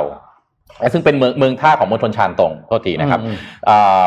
เขาไปตรวจเจอเสาร์อาทิตย์ที่ผ่านมานะครับอืมตรวจเจอ 12 คนครับนะครับพอตรวจเจอ 12 คนอ่าเสาร์อาทิตย์ที่ผ่านมาวันที่10 11 นะ ผมไล่ไทม์ไลน์ให้ฟังแบบนี้นะอืมตรวจเจอ 12 คนปั๊บทางการสั่งตรวจทั้งเมือง เออใช่ใช่ทั้งเมืองมีอย่างโหด 11 ล้านคนนะ ชิงเต่านี่คือเมืองที่เป็นชื่อเบียร์ใช่ไหมเบียร์ถูกต้องเออถูกต้องเบียร์นั่นแหละถูกต้องอ่า ตรวจทั้งเมือง 11 ล้านคนให้เสร็จภายใน 5 วันนะภายใน 5 วันยังไม่ยังไม่จบนะ คือพอ 10 11อะพอ 12 วันจันทร์12 วันจันทร์13 วันอังคารปั๊บ13 ตรวจไป 1 ล้านคน วันที่ 14 ที่ผ่านมาตรวจแล้วรวม 5.4 ล้านคนนะโอ้โหสามวันผ่านไปตรวจไป 5 ล้านคนอืมอืมปัจเอ่อวันนี้วันนี้ ตั้งเป้าจะต้องตรวจให้หมด 11 ล้านคน ซึ่งมีโอกาสเป็นไปได้สูงมากโอ้โหนะครับอืม11 ล้านคนคือสื่อต่างประเทศเนี่ยรายงานว่าตรวจทั้งหมด 9 ล้านคน เพราะว่าเขาอาจจะไปเอาเอ่อข้อมูลเอ่อจากอ่าอะไรไหมข้อมูลปกติทั่วไปแต่ว่าสื่อสื่อท้องถิ่น สื่อในพื้นที่เลยคือเอ่อซินหัวเนี่ยบอกว่าประชากรทั้งหมดจริงๆ ไม่ใช่ 9 ล้าน มีอยู่ 11 ล้านอืมนะครับแล้วก็ตั้งเป้าว่าทั้งหมด 11 ล้าน คือตอนเนี้ยไอ้ 5.4 ล้านที่บอกเนี่ยคืออยู่ในเขตเมืองนะอืมตรวจ เสร็จไปหมดแล้วตั้งแต่วันพุธที่ผ่านมาอืมนะครับ ปัจจุบันเนี่ยกำลังกระจายกำลังที่จะออกไปตรวจในตามพื้นที่ต่างๆ ทั้งหมดภายในเอ่อเอ่อเมืองซิงตับทั้งหมดนะครับ ก็คาดว่าเดี๋ยววันนี้เดี๋ยวผมจะติดตามข่าวเดี๋ยวจะเอามาเล่าให้ฟังในอาทิตย์หน้าว่าสุดท้ายแล้วเนี่ยไอ้มิชชั่น5วัน11ล้านคนของเขาเนี่ยอืมเขาทำได้จริงหรือเปล่าครับนะครับอืมก็โหดมากโหดมากอืมจีนมีความพร้อมจริง ๆเขาเขาเรียกว่าไม่ยอมให้เกิดการระบาดอีกแล้วอะอืม เออเพราะว่ารู้ว่ามันหนักจริงอาแจกของเลยแล้วกันเพราะว่าแจยังกไงเพิ่มต้องแจกแจกเพิ่มต้องแจกก่อนแต่นี้อะแต่นี้สี่สี่รางวัลเอ่ออะไรดีอะเอ่อวันจันทร์ตัวไปกี่คน ชิงเต่าๆตัวละตัวละกี่คนอ่าวันจันทร์ใช่ไหมวันจันทร์เมื่อกี้คุณโทมัสวันวันจันทร์ใช่ไหมเอ่อวันพุธวันพุธวันพุธวันพุธวันพุธตัวไปกี่คนอ่าที่ชิงเต่านะฮะอ่าอะเขานี่นี่เราพูดด้วยความเร็วสปีด 1.5เองเอาไปดูก่อนก่อนจะเข้าเจ็ดโมงครึ่งขออนุญาตประชาสัมพันธ์รายการก่อนนะครับอ่าเดี๋ยวเราสามคนเนี่ยสามคนนี้แหละนะครัฮะบจะมีรายการชื่อชื่ออะไรนะ สนทนาหาธรรมทนสนทนาหาธรรมอ่าไม่ใช่รายการธรรมะนะต้องบอกก่อนนะอ่าสนทนาหาธรรมจะเป็นรายการที่นั่งคุยกันแบบว่าไม่ได้อ่านข่าวอย่างนี้นะครับ ก็นั่งนั่งคุยกันธรรมดาเนี่ยเอางี้เหมือนรายการที่คุณสุทธิชัยคุยกับอาจารย์วีระอ่าประมาณนั้นนะครับนะฮะอ่าก็จะคุยเรื่องที่เราพลิกพลิกมาในในในสัปดาห์นั้นอาจจะมีหลายเรื่องรวมกันนะครับ อาจจะเป็นเรื่องเอ่อเลือกตั้งเรื่องเอ่ออมการเมืองสหรัฐเรื่องความขัดแย้งต่างๆนานาก็ว่ากันไปอะอืมนะครับอะสนทนาหาธรรมอะสนทนาหาธรรมใครคิดชื่อเนี่ย คุณธรรมัสคุณธรรมัสคุณธรรมัสคุณธรรมัสคิดคุณธรรมัสคิดคุณธรรมัสคิด โอเค อ่าอะอ่าเจ็ดโมงครึ่งวันนี้โดยคุณรวิทย์นะครัเจ็บดโมงครึ่งครับ แบบเร็วสุดๆเลยนะฮะอ้าวเขาบอกว่าหกอย่างที่คนที่เป็นคนที่มีความมั่นใจเนี่ยนะครับ จะทำไม่เหมือนคนอื่นอ่านะครับ อันที่หนึ่งครับ คนที่มีความมั่นใจเนี่ยนะครับจะไม่จำเป็นจะต้องพูดถึงเรื่องความสามารถของตัวเองอยู่ตลอดเวลาอืมไม่ต้องบอกว่าฉันเก่งในตลอดเวลาเลยเขาจะเขาจะรู้สึกว่าเออ เขาเดี๋ยวเดี๋ยวผลงานจะโชว์เองนะฮะอืมข้อที่สองครับ คนที่มีความมั่นใจเนี่ย ส่วนใหญ่มักจะพูดน้อย เออ อันนี้จริงอ่าคือคำว่าพูดน้อยในที่นี้นี่ไม่ไม่ใช่หมายความว่าไม่พูดหรืออะไรอย่างนี้นะ แต่ว่าเลือกใช้คำพูดอย่างระมัดระวังอืมแล้วก็ไม่ใช่พูดไปเรื่อยๆเพราะอันนี้อันนี้ผมเป็นนะ ผมรู้สึกว่าเวลาผมไม่มั่นใจอะผมจะพูดเยอะอืม เหมือนกับคอยกลบความไม่มั่นใจของเราอะแต่ถ้าเกิดว่าเรามั่นใจอยู่สถานภาพทางจิตใจเรามันเข้มแข็งเนี่ยอืมเราจะพูดน้อยครับกับโป้งเดียวจอดอ่าอ่าอย่างนี้ใช่ไหมอืมอันที่สามครับ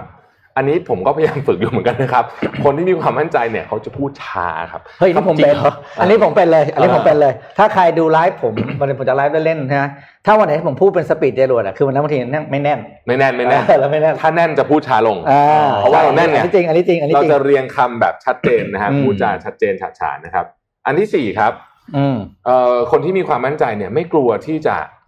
ขอความช่วยเหลือจะจะไม่รู้สึกว่าแบบถามคนอื่นแล้วจะดูโง่ไหมอะใช้คำนี้แล้วกันนะอ่าอ่าจะไม่รู้สึกอย่างนั้นเพราะรู้สึกว่าเอ้ยการการไม่รู้ก็เป็นก็เป็นเรื่องธรรมดาของชีวิตนะครับ ข้อที่ห้าคนเหล่านี้จะมีความสามารถในการหาความสุขจากข้างในพูดง่ายๆก็คือเขาจะไม่อันนี้อันนี้อันนี้คือที่เขาเขียนมาในบทความของมีเดียมนี่เลยนะคือเขาจะไม่ใช้ของหรือภาพในโซเชียลมีเดียอะไรอย่างเนี้ย เพื่อที่จะทำให้ตัวเองมีความสุข เช่นอืมสมมุติว่าอะชอบเขาเป็นชอบนาฬิกาก็ซื้อนาฬิกาไป แต่เขาจะไม่ซื้อเพื่อจะไปอวดคนอื่นอ๋ออมอ่านะฮะชอบรถก็ซื้อรถไปแต่ไม่ได้ซื้อเพื่อจะไปอวดใครนะครับอืมแล้วข้อที่หกนะครับ ไม่อันนี้ชอบมากเลยอะไม่ต้องการ validation จากโซเชียลมีเดียอืมคือไม่ได้แบบฉันลงรูปฉันต้องได้พันไลค์ถ้าไม่ได้พันไลค์ฉันจะแบบซึมเศร้าอะไรอย่างเงี้ยนะอืมไม่ต้องไม่ได้เป็นอย่างนั้นเลย คือเขาก็คือเขาอยากลงรูปเขาก็ลงอืมเท่านั้นเองนะครับ ไม่ได้คิดอะไรถึงเรื่องนี้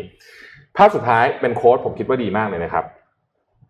You can determine how confident people are by listening to what they don't say about themselves อืมเออดีไหมคือบอกว่าคุณรู้ได้เลยว่าคนเนี้ยเขามั่นใจขนาดไหนเนี่ยอืมคุณต้องฟังสิ่งที่เขาไม่ได้พูดเกี่ยวกับตัวเองอืมคือเขาไม่ได้พูดเรื่องอะไรแบบว่าเฮ้ยไม่ต้องโฆษณาเยอะไม่ต้องโฆษณาอืมแน่นะครับเจ็ดโมงครึ่งแบบไฮสปีดนะคุณฮะเร็วมากเลยอะเร็วที่สุดเร็วเท่าที่มากเคยที่เคยมีเลยวะเนี่ยเพราะเพราะมันต้องมีซูมเดี๋ยวมีซูมเดี๋ยวมีซูมด้วยใช่เดี๋ยวมีซูมด้วยยังไม่ทันย่อยเนื้อหาเลยเลยอะครับก่อนจะแจกเล่มต่อไปนะครับ Great TED Talks นะครับ โดยมันเป็นหนังสือแปลนะครับ ก็คือครับเขาจะมีหนังสือสรุป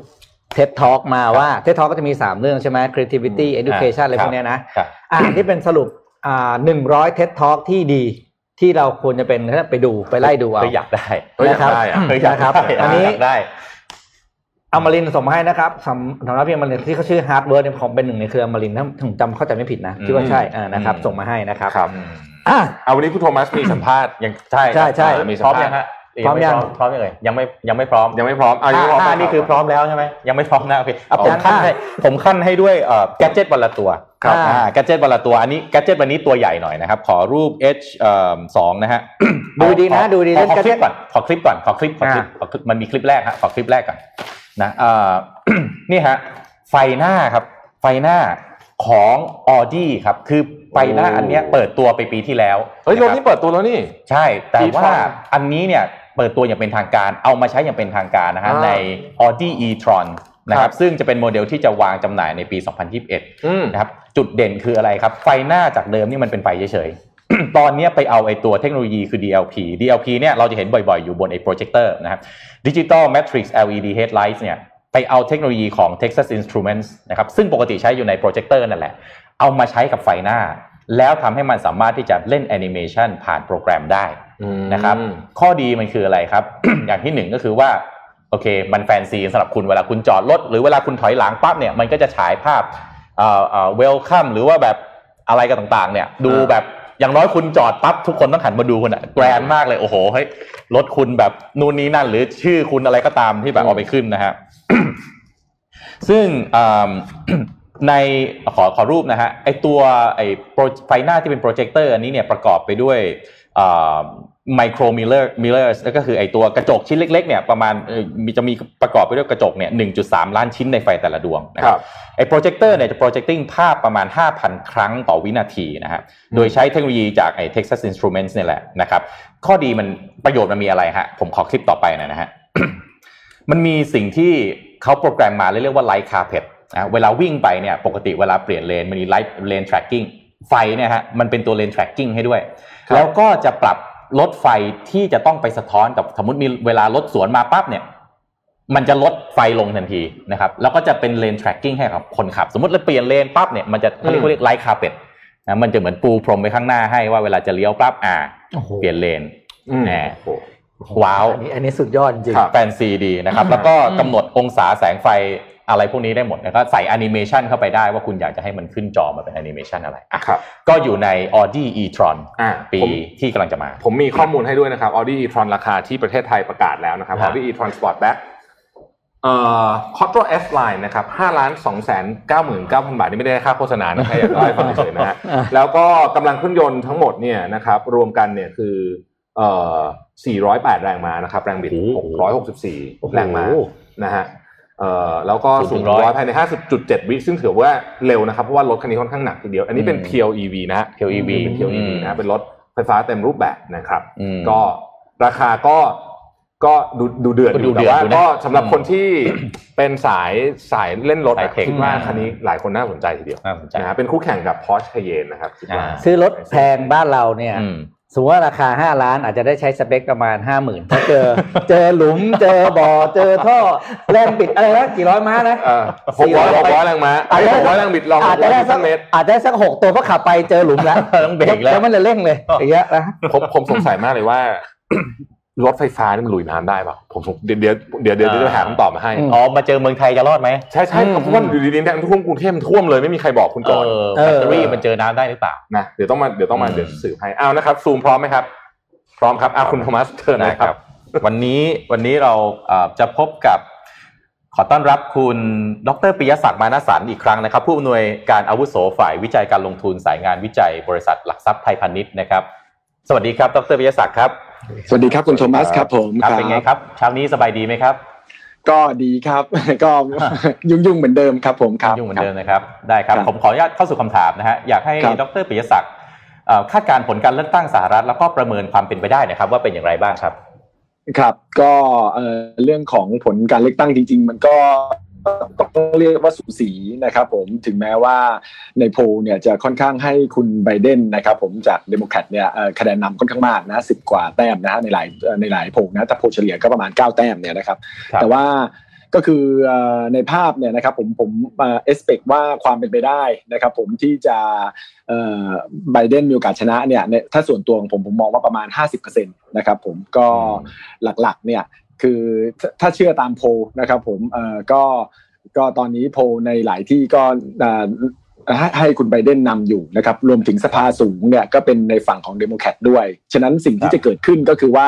ทั้งสองสภาแล้วก็ประธานาธิบดีเนี่ยจะเป็นเดโมแครตเลยนะครับผมถ้าเป็นกรณีนี้ผมให้อ่าประมาณ 50%นะฮะอีกอีกปัจจัยหนึ่งที่ผมเชื่อว่าเออห้าสิบเปอร์เซ็นต์นี้มีโอกาสได้ก็คือเอ่อหลักๆ คือเรื่องของเอ่อ คนอเมริกันเนี่ยอาจจะเห็นภาพว่าในฝั่งของคุณไบเดนเนี่ยดูแลในด้านโควิดเนี่ย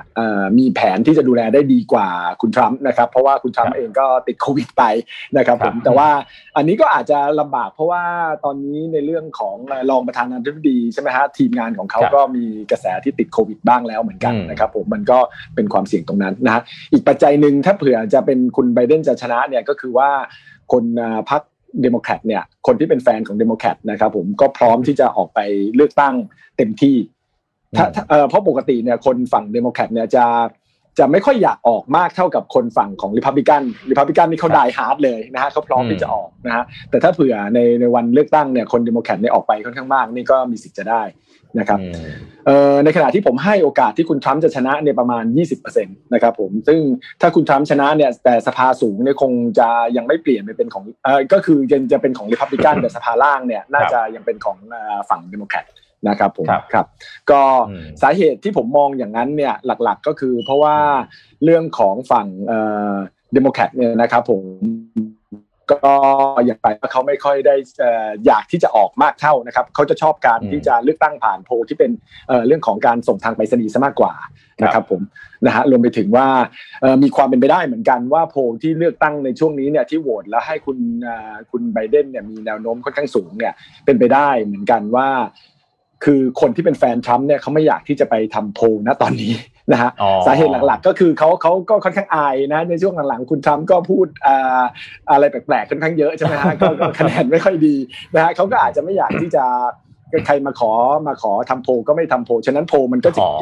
เบ้ไปทางด้านของเดโมแครตค่อนข้างเยอะแล้วอาจจะมี errorร์เกิดขึ้นในขั้นตอนการทำโพลอยู่บ้าง อ่าถูกต้องเหมือนสมัยปี 2010เอ่อ2016อะครับผมก็ตอนนั้นเนี่ยคนก็รู้สึกว่าเอ้ยเลือกทรัมป์เหรอแหมพูดจาไม่ดีดูถูกผู้หญิงอย่างง้นอย่างนี้อะไรอย่างเงี้ยใช่ไหมฮะก็เลยไม่ค่อยนั่นเยอะ พอพอในความเป็นจริงกลายเป็นว่าให้คะแนนมันสูงกว่าที่โพลว่านะและในที่สุดก็ชนะจนได้นะครับผมแม้ว่าจะแพ้ในในเรื่องของแบบถ้านับคะแนนเป็น popular popular vote นะฮะคือทั้งหมดก็ตามไม่แน่จริงครับครับอันอันนี้คือครับผมครับเชิญครับเชิญครับอ๋อ ส่วนอีก 30%สุดท้ายเนี่ยนะฮะเมื่อกี้ 50บวก20 ก็ได้ 70นะฮะอีก 30%สุดท้ายก็จะเป็นในเรื่องของตัวผมมองว่าอันนี้เป็นความเสี่ยง หลังคืนวันที่ 3 พฤศจิกาออกมา เราไม่มีคนชนะนะครับผมเพราะว่าหลักๆในอย่างการเลือกดีเบตครั้งแรกเนี่ยคุณทรัมป์ก็พูดออกมาชัดเจนว่าเขาจะยอมรับผลอยู่สองอย่าง คือเขาชนะกับเขาไม่แพ้ นะฮะสาเหตุครับผมสาเหตุหลักๆเพราะว่าเขาบอกว่าการเลือกเนี่ยไอ้คะแนนแบบที่จะเป็นเป็นส่งไปทางไปรษณีย์เนี่ยใช่ไหมฮะมันมีสิทธิ์ที่จะโกงได้เขาบอกว่ามีคนเห็นบัตรเลือกตั้งของเขาอะไปถูกทิ้งลงในถังขยะค่อนข้างเยอะนะฮะฉะนั้นเขาไม่ยอมรับ นะฮะแล้วคนก็ถามว่าอ้าวแล้วถ้าอย่างนั้นเนี่ยพอวันเลือกตั้งเนี่ยคุณจะให้แฟนคุณทำยังไงหมายถึงคนที่เลือกคุณเนี่ยบอกเขาก็บอกให้ไปจับตาดูให้ดีไปที่ polling station หรือว่าไปที่ทุกที่เนี่ยจับตาดูให้ดีว่ามีอะไรผิดแปลกหรือเปล่า ถ้ามีก็ออกมาได้เลยฉะนั้นฉะนั้นนี่มันมีความเสี่ยงเหมือนกันว่าหลังเลือกตั้งเนี่ยแล้วโดยเฉพาะอย่างยิ่งถ้าเผื่อเลือกตั้งมาแล้วคะแนนในคูหาเนี่ยกลายเป็นว่าคุณทรัมป์ชนะ แล้วคุณทรัมป์รีบออกมาประกาศชัยชนะ หลังจากนั้นพอคะแนนฝั่งของเมลเอ็นมาทางใช่ทางไปรษณียบัตรเนี่ยมา แล้วกลายเป็นว่าไบเดนชนะไบเดนประกาศชัยชนะเหมือนกันโอ้ยคราวนี้เนี่ยทั้งสองฝ่ายออกมาลดกันแน่นอนนะใช่ครับผม อันนี้ผมมองว่าอาจจะมีความเป็นไปได้ประมาณสามสิบเปอร์เซ็นต์ครับผมครับครับ แล้วการเลือกตั้งสหรัฐคิดว่าจะมีผลต่อเศรษฐกิจโลกแล้วก็จีนอย่างไรบ้างครับ เออถ้ามองในภาพของเรื่องของการว่าจะมีผลต่อภาพของเศรษฐกิจโลกแล้วก็จีนเนี่ยหลัก ๆ มันคงเป็นในเรื่องของสงครามการค้าเป็นหลักนะฮะอย่างที่เราทราบกันดีว่าคุณทำเขาก็โหดมานานนะฮะเขาก็แน่นอนว่าเขาต้องการจะใช้เรื่องของสงครามการค้ารวมไปถึงเรื่องสงครามเทคโนโลยี สงครามเรื่องของด้านทุนอะไรต่างๆเนี่ยนะฮะมาบีบจีนไม่ให้เติบโตขึ้นมาเป็นอันดับหนึ่ง ฉะนั้นเมื่อเป็นอย่างนั้นนะครับผมก็ภาพน่าจะยังคงดำเนินต่อไป ถ้าเผื่อคุณทำมารวมถึงอาจจะโหดขึ้น แต่ก็ต้องยอมรับว่าการทำสงครามการค้าก็คือการขึ้นภาษีเนี่ยคนเจ็บคือประชาชนของในการเอง ฉะนั้นภาพต่อไปในการขึ้นภาษีอีกเนี่ยคงค่อนข้างลำบากนะครับผมแต่ว่าคุณทรัมป์อาจจะมาโดยใช้เรื่องของการใช้สงครามเทคโนโลยี บีบในเรื่องของตัวตัวหัวเว่ยตัว ZTE ตัว SMIC อะไรมาแทนขึ้นเรื่อยๆเรื่อยๆนะครับผมน่าจะเป็นในทำนองนั้นนะครับผมแต่ความผันผวนเนี่ยยังมีอยู่ต่อเนื่อง ถ้าคุณไบเดนมานะฮะไอไอเรื่องของประเด็นสงครามการค้ารวมถึงสงครามอื่นๆเนี่ยอาจจะลดทอนลงบ้าง แต่แน่นอนว่าคุณฝั่งคุณไบเดนหรือว่า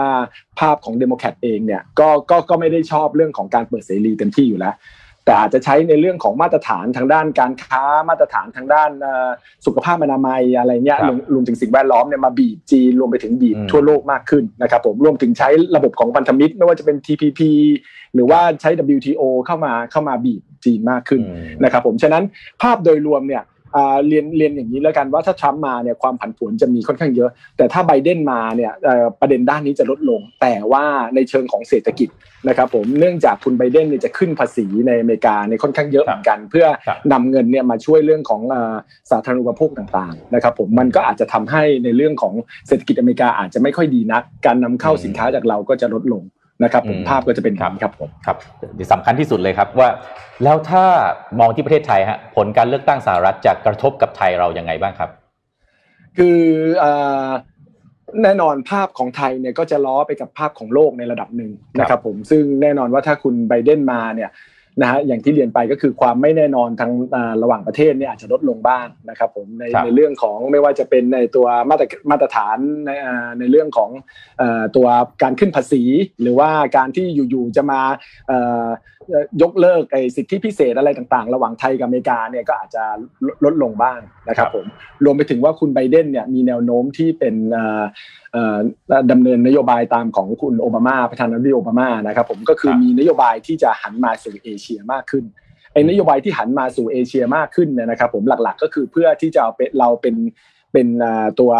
แต้มต่อในการที่จะไฟท์กับทางเรื่องของจีนนะครับผมครับซึ่งอย่างนั้นเนี่ยเอ่อเราก็อาจจะได้รับความช่วยเหลือทางด้านการค้าด้านการทหารขึ้นขึ้นมาบ้างนะครับผมแต่ข้อประเด็นที่อาจจะเป็นในแง่ลบก็คืออย่างที่เรียนไปคือภาษีในอเมริกาจะแพงขึ้น ฉะนั้นครับเศรษฐกิจอเมริกาก็อาจจะมีแนวโน้มที่จะชะลอลงดีมานสินค้าอืมของเขาจากไทยก็ลดลง เราส่งออกไปยังอเมริกาก็อาจจะลดลงด้วยในในจุดนี้ครับผอืมม ครับอืมแต่ในฝั่งของถ้าทรัมป์เนี่ยได้นะครับผมก็แน่นอนว่าภาพก็คงยังคล้ายๆเดิมนะครับผมแล้วก็ข้อดีก็คือเจ้าหน้าที่ระดับเอ่อเอ่อเอ่อจะระดับนโยบายเนี่ยรู้จักกันดีอยู่แล้ว ฉะนั้นก็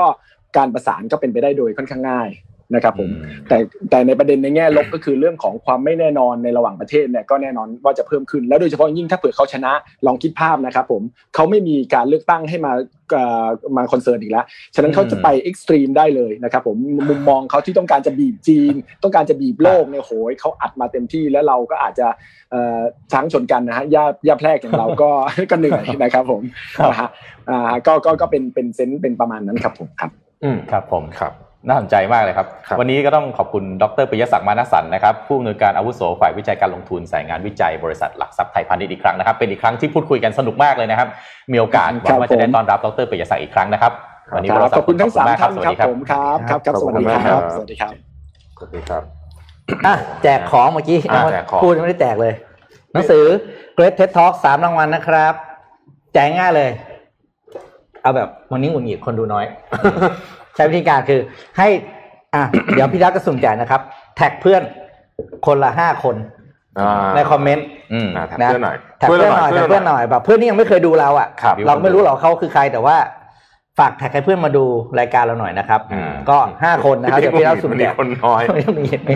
มีอุตส่าห์คนของแจกมาเยอะอะอะไปดูข่าวต่อไปกันบ้างนะครับครับตอนนี้มีวันนี้มีสตาร์ทอัพวันละตัวมานะครับ P สองสามสี่มาเลยครับพี่ดับ ไม่พูดถึงคนนี้ไม่ได้ครับ เดี๋ยวจะเดี๋ยวคุณรวิทย์จะคิดถึงมาแล้วเหรอมาอีกแล้วเฮียของเรา SoftBank นะครับวันนี้มาอันนี้อันนี้มาดีอันนี้มาแบบน่าสนใจนะครับ ก็คือ SoftBank เนี่ยเริ่มลงทุนกับนิปปอนเอ็กเพรสนะที่เป็นบริษัทขนส่งนะครับ ในการทำอืมระบบตัวใหม่ที่เรียกว่า truck management service ครับก็คือในญี่ปุ่นเนี่ยมันมีปัญหาอยู่สองเรื่องหนึ่งก็คือรถมันราคาสูงถูกไหมครับอืมสองคือคนขับมันไม่พอ เพราะว่าอืมคนขับไม่พอด้วยหนึ่งครับแล้วก็ค่าแรงคนคนขับก็สูงขึ้นได้ทุกปีอืมด้วยฉะ นั้นเนี่ยมันก็เลยมีระบบตัวนี้ขึ้นมาครับ ก็คือเป็นการบริหารรถที่จอดกับคนขับที่ว่างอ่าให้มาแมทช์กันอ๋อ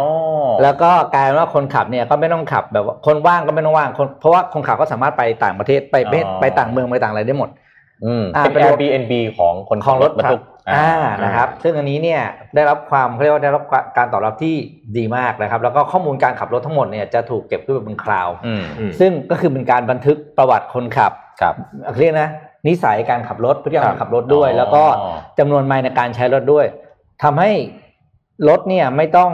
ถูกปล่อยว่างจอดทิ้งไว้ คนขับก็ไม่ต้องนอนรองานอืมเพราะว่าจะถูกจองตัวล่วงหน้าอืมแต่ว่าวันนี้คุณโทมัสจะส่งจะมีของนำเข้ามาจากท่าเรือสมมตินี้นะ คุณก็จองคนเนี้ยให้ไปที่ท่าเรือเลย แล้วเขาจะขับรถมาให้งานคุณอืมเนี่ยก็คือเป็นระบบทรัพย์มันซึ่งไม่น่าเอามาใช้ SoftBank ในเนี่ยเมืองไทยมากเลย เริ่มมีแล้วใช่เริ่มเริ่มมีอยู่ใช่เริ่มมีอยู่ใช่เพื่อนผมก็ทำอยู่แต่มันไม่เสร็จอืมเหมือนเอาเหมือนทำ load balance ให้กับอ่าอ่าครับวงการรถบรรทุกซึ่งอันเนี้ยอันเนี้ยก็จะเป็นสิ่งที่น่าสนใจมากนะคครัรับบอ่าเป็นเร็วๆวันเอ้ยนี้เราเราทุกอย่างขเราเร็วหมดวันนี้เราเราขอย้ำอีกทีหนึ่งว่าอืมตอบคำถามต้องใน Facebook นะครับ ต้องขออภัยจริงๆเพราะว่าในในอ่าในอ่า YouTube แล้วมันรู้จะไปตามตามไม่ถูกท่านเนี่ยมันไม่มีมันไม่มีอืม mechanic นี้นะครับอืมผมขอไปอีก สองประเทศที่ลืมพูดถึงตอนแรกเพราะว่านี่ดันเราเข้าข่าวเร็วแต่ไม่ได้พูดหัวข้อข่าวฮะคือเอิ่มเมื่อวานเมื่อวันก่อนนะครับ เยอรมันเนี่ยมีตัวเลขผู้ติดเชื้อ 6,638 คน ซึ่งเป็นอืมตัวเลขสูงสุดอืมสถิติใหม่อืมนะครับ แล้วก็เอ่อนายรัฐมนตรีแมเคิลก็เลยออกมา ออกมาบอกอะออกมาให้ข่าวว่า การติดช่วงหลังๆมาเนี้ยมันเกิดขึ้นมาจากคนไปจัดปาร์ตี้กันเยอะอืม private party อืมจากกันตามบ้านอืมเพราะฉะนั้นเขาบอกขอเถอะได้โปรด อย่าเพิ่งปาร์ตี้กันเพราะว่าตอนนี้เนี่ยเรากำลังเข้าสู่ second wave แล้ว โอ้นะบอกว่าบอกว่าเอ่อปาร์ตี้ทีหลังแล้วเดี๋ยวเอ่อ we have good life later เถอะ Later นะไม่งั้นเดี๋ยวจะติดโควิดกันหมดนะครับ แต่ว่าที่หนักเลยเนี่ยคือเมื่อวานเนี้ยประธานาธิบดีมาครองของฝรั่งเศสออกมาประกาศเคอร์ฟิวใน 9 เมืองใหญ่ที่สุดรวมถึงปารีสด้วยอืมนะครับเคอร์ฟิวตั้งแต่3ทุ่มถึง6โมงเช้าเพราะว่า ตัวเลขเคสล่าสุดของฝรั่งเศสเนี่ย22,591เคสต่อหนึ่งวันนะฮะโอ้อันนี้ชัดเจนว่า second wave แล้วอืมนะฮะชัดเจนว่า second wave แล้ว เพราะฉะนั้นตอนนี้เนี่ยเอ่อเคอร์ฟิวนะฮะฝรั่งเศสกลับไปเคอร์ฟิวใหม่ ที่อังกฤษเองก็จะมีมาตรการเข้มเข้มงวดขึ้นเช่นกันอืมคืออย่างที่เรากังวลกันตอนแรกเลยว่า พอเริ่มหนาวปุ๊บเนี่ยครับนะเนี่ยพอเริ่มหนาวปั๊บมาเลยมาเลยทันทีเลยนะฮะอันนี้ก็ค่อนข้างชัดเจนว่าเออมันเออ น่ากลัวนะน่ากลัวนะฮะครับน่ากลัวนะครับ ก็ต้องใครอยู่ยุโรป ช่วงนี้เรามาระวังกันตัวกันนิดนึงนะครับครับครับผมมาข่าวเอ่อเกี่ยวกับเอ่อโครงสร้างพื้นฐานแบบไวๆมากๆนะครับ ขอขอรูปเอ่อเอ่อ H4.1 นะฮะทางคู่เอ่อรถไฟทางคู่บนทางที่สูงที่สุดในประเทศไทยครับโอ้นี่สูงที่ไหนเนี่ยสูง 50 เมตรอะเฮ้ยสูง 50 เมตร สูงสุดในประเทศไทยนะฮะยาว 5 กิโลเมตรนะครับจะเส้นทางเนี่ยอยู่ตรงช่องมาบกระเบา คลองขนานจิต ตอนแรกผมไม่รู้จักนะ ต้องไล่อ่านมันอยู่ตรงทางไปสระบุรีนะครับอ่าอันนี้เป็นส่วนหนึ่งของทางรถไฟทางคู่สายตะวันออกเฉียงเหนือช่วงมาบกระเบาชุมทางถนนจิระระยะทาง 132 กิโลเมตรนะครับเป็นทางรถไฟยกระดับที่สูงที่สุดในประเทศไทยบริเวณอ่ามวกเหล็กจังหวัดสระบุรีนะฮะระยะทางตรงเนี้ย5กิโลเมตร รถไฟวิ่งเนี่ยใช้เวลาประมาณ 5 นาที จุดขายคือเวลาวิ่งไปจะเห็นวิวทิวทัศน์แบบสวยงามมากอ่าโอเค50 เมตรที่ผมว่ามันก็เห็นแบบเขาใหญ่เห็นอะไรแบบอ่าอ่าสวยงามนะครับ ก็อะเดี๋ยวตอนนี้ใกล้จะเสร็จแล้วนะครับ ก็เดี๋ยวรอไปขึ้นดูกันได้นะฮะต่อมานะครับแบบไวๆก่อนหน้านี้ฮะชาวภูเก็ตเนี่ยรอนะครับรถไฟฟ้านะครับอืมรูปเมื่อกี้ขอรูปเมื่อกี้กลับมานะครับรถไฟฟ้านะครับซึ่งจริงๆแล้วเนี่ยสุดท้ายเนี่ยเขาวางแผนนะภูเก็ตเชียงใหม่โคราชพิษณุโลก จะต้องการให้มีรถไฟฟ้าที่เป็น tram แบบเนี้ยนะครับอืมอืมแต่สุดท้ายเนี่ยบอร์ดรฟมออกมาสั่งเบรกนะครับรถไฟฟ้า 4 จังหวัดนี้ เพราะว่ามีโอกาสที่จะไม่คุ้ม เพราะว่าเปิดให้เอกชนลงทุนแล้วเนี่ยมีคนมาประมูลน้อย ทางรัฐบาลทางหน่วยงานรัฐเขาก็กังวลว่าสมมติลงทุนไปปั๊บแล้วถ้าไม่ work อยู่ดีทิ้งงาน ก็กลายมาเป็นภาระให้กับเอ่อหน่วยงานของราชการที่จะต้องไปลงทุนแล้วก็ตามไปดูแลต่อนะครับ ภูเก็ตเนี่ยต้องบอกว่ารออันนี้มา 10 ปีนะถ้าไปตามข่าวดูเนี่ยคนภูเก็ตอยากได้อันนี้มากนะครับแต่ว่าประเด็นมันคือเวลาทำ feasibility คือความเป็นไปได้ของโครงการแล้วเนี่ยเขาตั้งเป้าว่าต้องมีคนเอ่อโดยสารเนี่ยประมาณวันละ 80,000 คนอืมไปทำไปทำ study จริงๆ สุดท้ายออกมาได้ประมาณสักวันละ 30,000 เองอืมเพราะว่าคนส่วนใหญ่ใช้มอเตอร์ไซค์อืมมันเดินทางเร็วแล้วก็ง่ายกว่าอืมก็อาจจะยังไม่หันมาใช้อันนี้นะครับ แล้วก็สุดท้ายปิดท้ายค่ะปิดท้ายด้วยอันนี้ฮะพระรามสองครับตั้งเป้า พระรามสองนะฮะจะเสร็จร้อยเปอร์เซ็นแล้วนะครับภายในเดือนธันวาคมนี้นะพระรามสองเนี่ยชื่อยังเป็นทางการคือทางหลวงหมายเลขสาสิบห้านะครับอ่าอ่าต้องเรียกว่าเป็นถูกนะฮะจะเสร็จเดือนธันวาคมนี้ ซึ่งทางเอ่อเอ่อกรมทางหลวงนี่ก็บอกว่า พอเสร็จปั๊บนะฮะจะสร้างมอเตอร์เวย์นะครับที่จะไปเอ่อเอ่อบางขุนเทียนบ้านแพ้วทันทีตกลงนะครับอะไรมันเสร็จวะเนี่ยเอปอระเด็นมันคือว่าไอ้ทางพระรามสองเนี่ยอืมตอนเนี้ยสิบเลนขยายเป็นสิบสี่ขยายอ่าหกเลนเป็นสิบเลนนะฮะพอ พระรามสองแล้วออกไปปั๊บในช่วงวันหยุดเมื่อวานเราคุยกันเรื่องแบบพอ long holiday ปั๊บมันจะแบบไปคอขวดใช่ไหมฮะทางกรมทางหลวงบอกว่ามันจะติดอีกแน่นอน ก็เลยให้สร้างทางทางด่วนไปเลยมอเตอร์เวย์ไปเลย อารมณ์เหมือนที่เราเอาวิ่งออกไปชลบุรีแต่มันเป็นการลอยใช่ไหมก็มอเตอร์เวย์เนี่ยมัอ่านลอยใช่เป็นทางยกระดับเอ้ยแต่ว่าตอนสร้างต้องปิดถนนพระรามสองเพื่อสร้างเหรอเขาจะเขาจะกั้นเขาจะกั้นกั้นพเลอนเสกัร็นจแล้วไม่เสร็จแล้วไงก็ต้องปิดถนนแล้วสร้างข้างบนป่ะใช่แหมเลยอะต้องนี่ให้เฮ้ยเดี๋ยวว่า ไปเชิญเน็ตฟลิกไปทำด็อกิเมนต์ไหมพระรามสองมหาการพระรามสองพระรามสองเดเลม่านี่นี่ถ้าเกิดว่าเราทำรายการข่าวทั้งปีนะ แล้วเราเออมาจับคีย์เวิร์ดว่าเราพูดถึงอะไรมากที่สุด ผมว่าอันนี้คีย์เวิร์ติดพระรามสองกับซอฟต์แบงค์เนี่ยน่าจะคู่มากเลยคู่กันคู่ขี้กันนะฮะอ่าเป็นไปได้ พระรามสองเดเลม่าแต่ข้อดีคืออ่าจำไว้นะฮะธันวาคมนี้เสร็จแล้วนะอันนี้ยินดีด้วยก่อนแล้วอ่าเราไม่แต่ว่ายินดีเสร็จก่อนคือเสร็จช่วงไหนช่วงที่ไปไปถึงช่วงไอ้ที่รางลาดที่แต่ไม่ถึงตอนนี้แยกกองเขาใช่ไหมกั้นไว้สี่เลนนะครับทั้งหมดอืมตอนนี้มันต้องเป็นหกเลนสี่เลนแล้วก็ทำทำเพิ่มอีกอย่างละสองเลนสองคันเออสองฝั่งอันนั้นเขาปิดไว้เป็นสิ่งที่ผมไม่เข้าใจเลยนะถนนมันทำไมต้องมีคู่กลางใช่ไหมอ่าแล้วก็มีเพิ่มข้างนอกพื้นผิวแล้วก็ไอ้ไอ้ลงตรงกลางสุดท้ายมันก็ต้องมาถมอยู่ดีอะอ่าเขาเพิ่มพื้นผิวครับเพราะบอกว่าอ๋อพื้นผิวน้อยรถวิ่งไม่ทันพอไม่พอรถวิ่งไม่พอเลยรถติดเพิ่มพื้นผิว ยังเหลือหนังสืออเมซอนใช่ เดี๋ยวต้องอ่านข่าวเมซอนก่อนอะจะเล่าให้โอฟัเคงเราปิดท้ายด้วยข่าวอเมซอนไหมเพราะเดี๋ยวเราต้องอัดรายการต่อใช่ใช่เดี๋ยวเวลาไม่อะทันนะเป็นเป็นเรื่องที่ต้องบอกว่าเป็นข้อมูลที่น่าตกใจแล้วก็น่าสะพรึงกลัวมากสำหรับคนที่อยู่ในธุรกิจรีเทลนะครับอืมทั่วไปก็คือเขาสรุปมาว่าเป็นภาพว่าเกิดขึ้นเกิดอะไรขึ้นบ้างในสิบปีที่ผ่านมานะครับ ขอครับภาพชุดมาเลยพี่ดับอ่านี่นะครับ ผมเล่าเร็วๆแล้วกัน นี่คือการเติบโตของธุรกิจ อีคอมเมิร์ซในสหรัฐอเมริกาและของโลกในบางกราฟครับอันนี้ของอันนี้ของโลกนะครับ ดูว่าอัตราเขาเรียกว่าเป็นเขาเรียกว่าส่วนแบ่งของธุรกิจ retail e-commerce ปัจจุบันนี้อยู่ที่สิบสี่เปอร์เซ็นต์จากเมื่อสิบปีก่อนแค่หกเปอร์เซ็นต์นะอืมนี่ก็สัดส่วนนี่คือเท่าหนึ่งนะครับ อ่าไปภาพต่อไปแล้วกันอันนี้เล่าแบบเร็วๆแล้วแต่คุณดูคนที่เติบโตที่สุดดิอเมซอนซ้ายบนครับ คือคนอื่นไม่ต้องสู้เลย อืมคือในรอบแช รวมรกัอบนหมดยังไม่ได้เขาเลย เออยังไม่เท่ากันเลยนะครับ คุณดูว่าเขาเป็นถ้าพูดจริงคือเหมือนกับผูกขาดเลยนะที่ใช่แต่ว่าด้วยโมเดลมันไม่ได้ผูกขาดหรอกเพราะมีอีก player คนหนึ่งไหมอีกสิบอืมอีกแปดเก้าคนที่เหลือ สู้ไม่ได้จริงแต่ดูพี่เจฟของเราสิครับนั่นอะปีนี้ซัดไปประมาณสามแสนล้านเหรียญสหรัฐนะครับ แล้วก็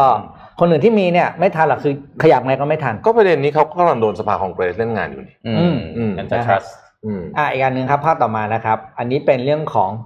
พออเมซอนเติบโตสิ่งที่เกิดขึ้นอะไรครับ คือจำนวนสีฟ้าคือจำนวนร้านค้าที่ปิดลงครับจำนวนสาขานะที่เป็นที่เป็นนี่เขานับแบบไม่ใช่ร้านเล็ก ๆ นะครับเขานับแบบเป็นที่เป็นเชนด้วยนะ ปีนี้สี่พันกว่าสโตร์ปีที่แล้วห้าพันสามปีก่อนหน้าสองพันสิบแปดประมาณสองพันแล้วก็ปีสองพันสิบประมาณสามพันอืมอเมซอนคนเดียวคือ บอกเลยว่าอเมซอนคนเดียวเป็นสาเหตุอืมเนี่ยคนเดียวก็รับซับไปประมาณจริงว่าหมื่นประมาณหมื่นห้าพัน store นะที่เป็น store แบบ chain ใหญ่ ๆ นะครับอืมแล้วก็ภาพสุดท้ายครับนี่คือ จำนวนสิ่งที่เกิดขึ้นธุรกิจที่เกิดขึ้นตามขึ้นมาซึ่งสวนกระแสก็คือพื้นที่ของ warehouse อืมอ่าใช่เป็นธุรกิจที่เติบโตขึ้นมาแบบว่าเขาเรียกว่ากระโดดเลย อ่าเติบโตแบบก้าวกระโดดเลยอืมที่เล่าเพราะว่าอย่างปีเนี้ยเป็นที่พูดเป็นที่วิพากษ์วิจารณ์กันมากในสหรัฐอเมริกา คือปกติ Amazon เขาจะมีอีเวนต์ประจำปีก็คือ Amazon Prime Day อ่าซึ่งก็คือ Prime Day คือวันเดียวนะอืมคุณจะสั่งอะไรได้คุณจะได้ส่งฟรีอะไรสารพัดโปรโมชั่นที่เขาจะสนับสนุน แต่ปีนี้ Amazon Prime Day จัดเป็น เจ็ดวัน โอ้โห คือแม่งโหดมากแล้วคือการว่า แล้วตอนนี้คือเทศกาลการลดราคาใหญ่ๆ ของสหรัฐอเมริกาก็จะมี Prime Day ที่เป็นของแบรนด์เดียว แล้วก็จะมีแตงเอ่อ Black Friday Black Friday อืม Black Friday ทุกคนปีนี้ต้องปรับกลยุทธ์หมดกลายเป็นหลายๆ Black แล้วคือเริ่มมาก่อนแล้วตอนนี้คือไซเบอร์มันเดย์อะไรแบบอะไรคือแบบว่าอ่าดูตัวมาหมดเลยนะครับ ตอนนี้คืออย่างอะปีเนี้ยไม่ไม่ปีนี้เมื่อเมื่อปี 2016เนี่ย อเมซอนอยู่ที่ยอดขายพรานเบนะเฉพาะวันพรานเบอยู่ที่1,500ล้านเหรียญสหรัฐนะครับ เมื่อปี2016แต่ปีนี้เนี่ยอเมซอนพรานเบคาดการณ์ว่าจะได้ประมาณ9.91ล้านเหรียญสหรัฐ เอ้ยพันล้านเหรียญนะอืม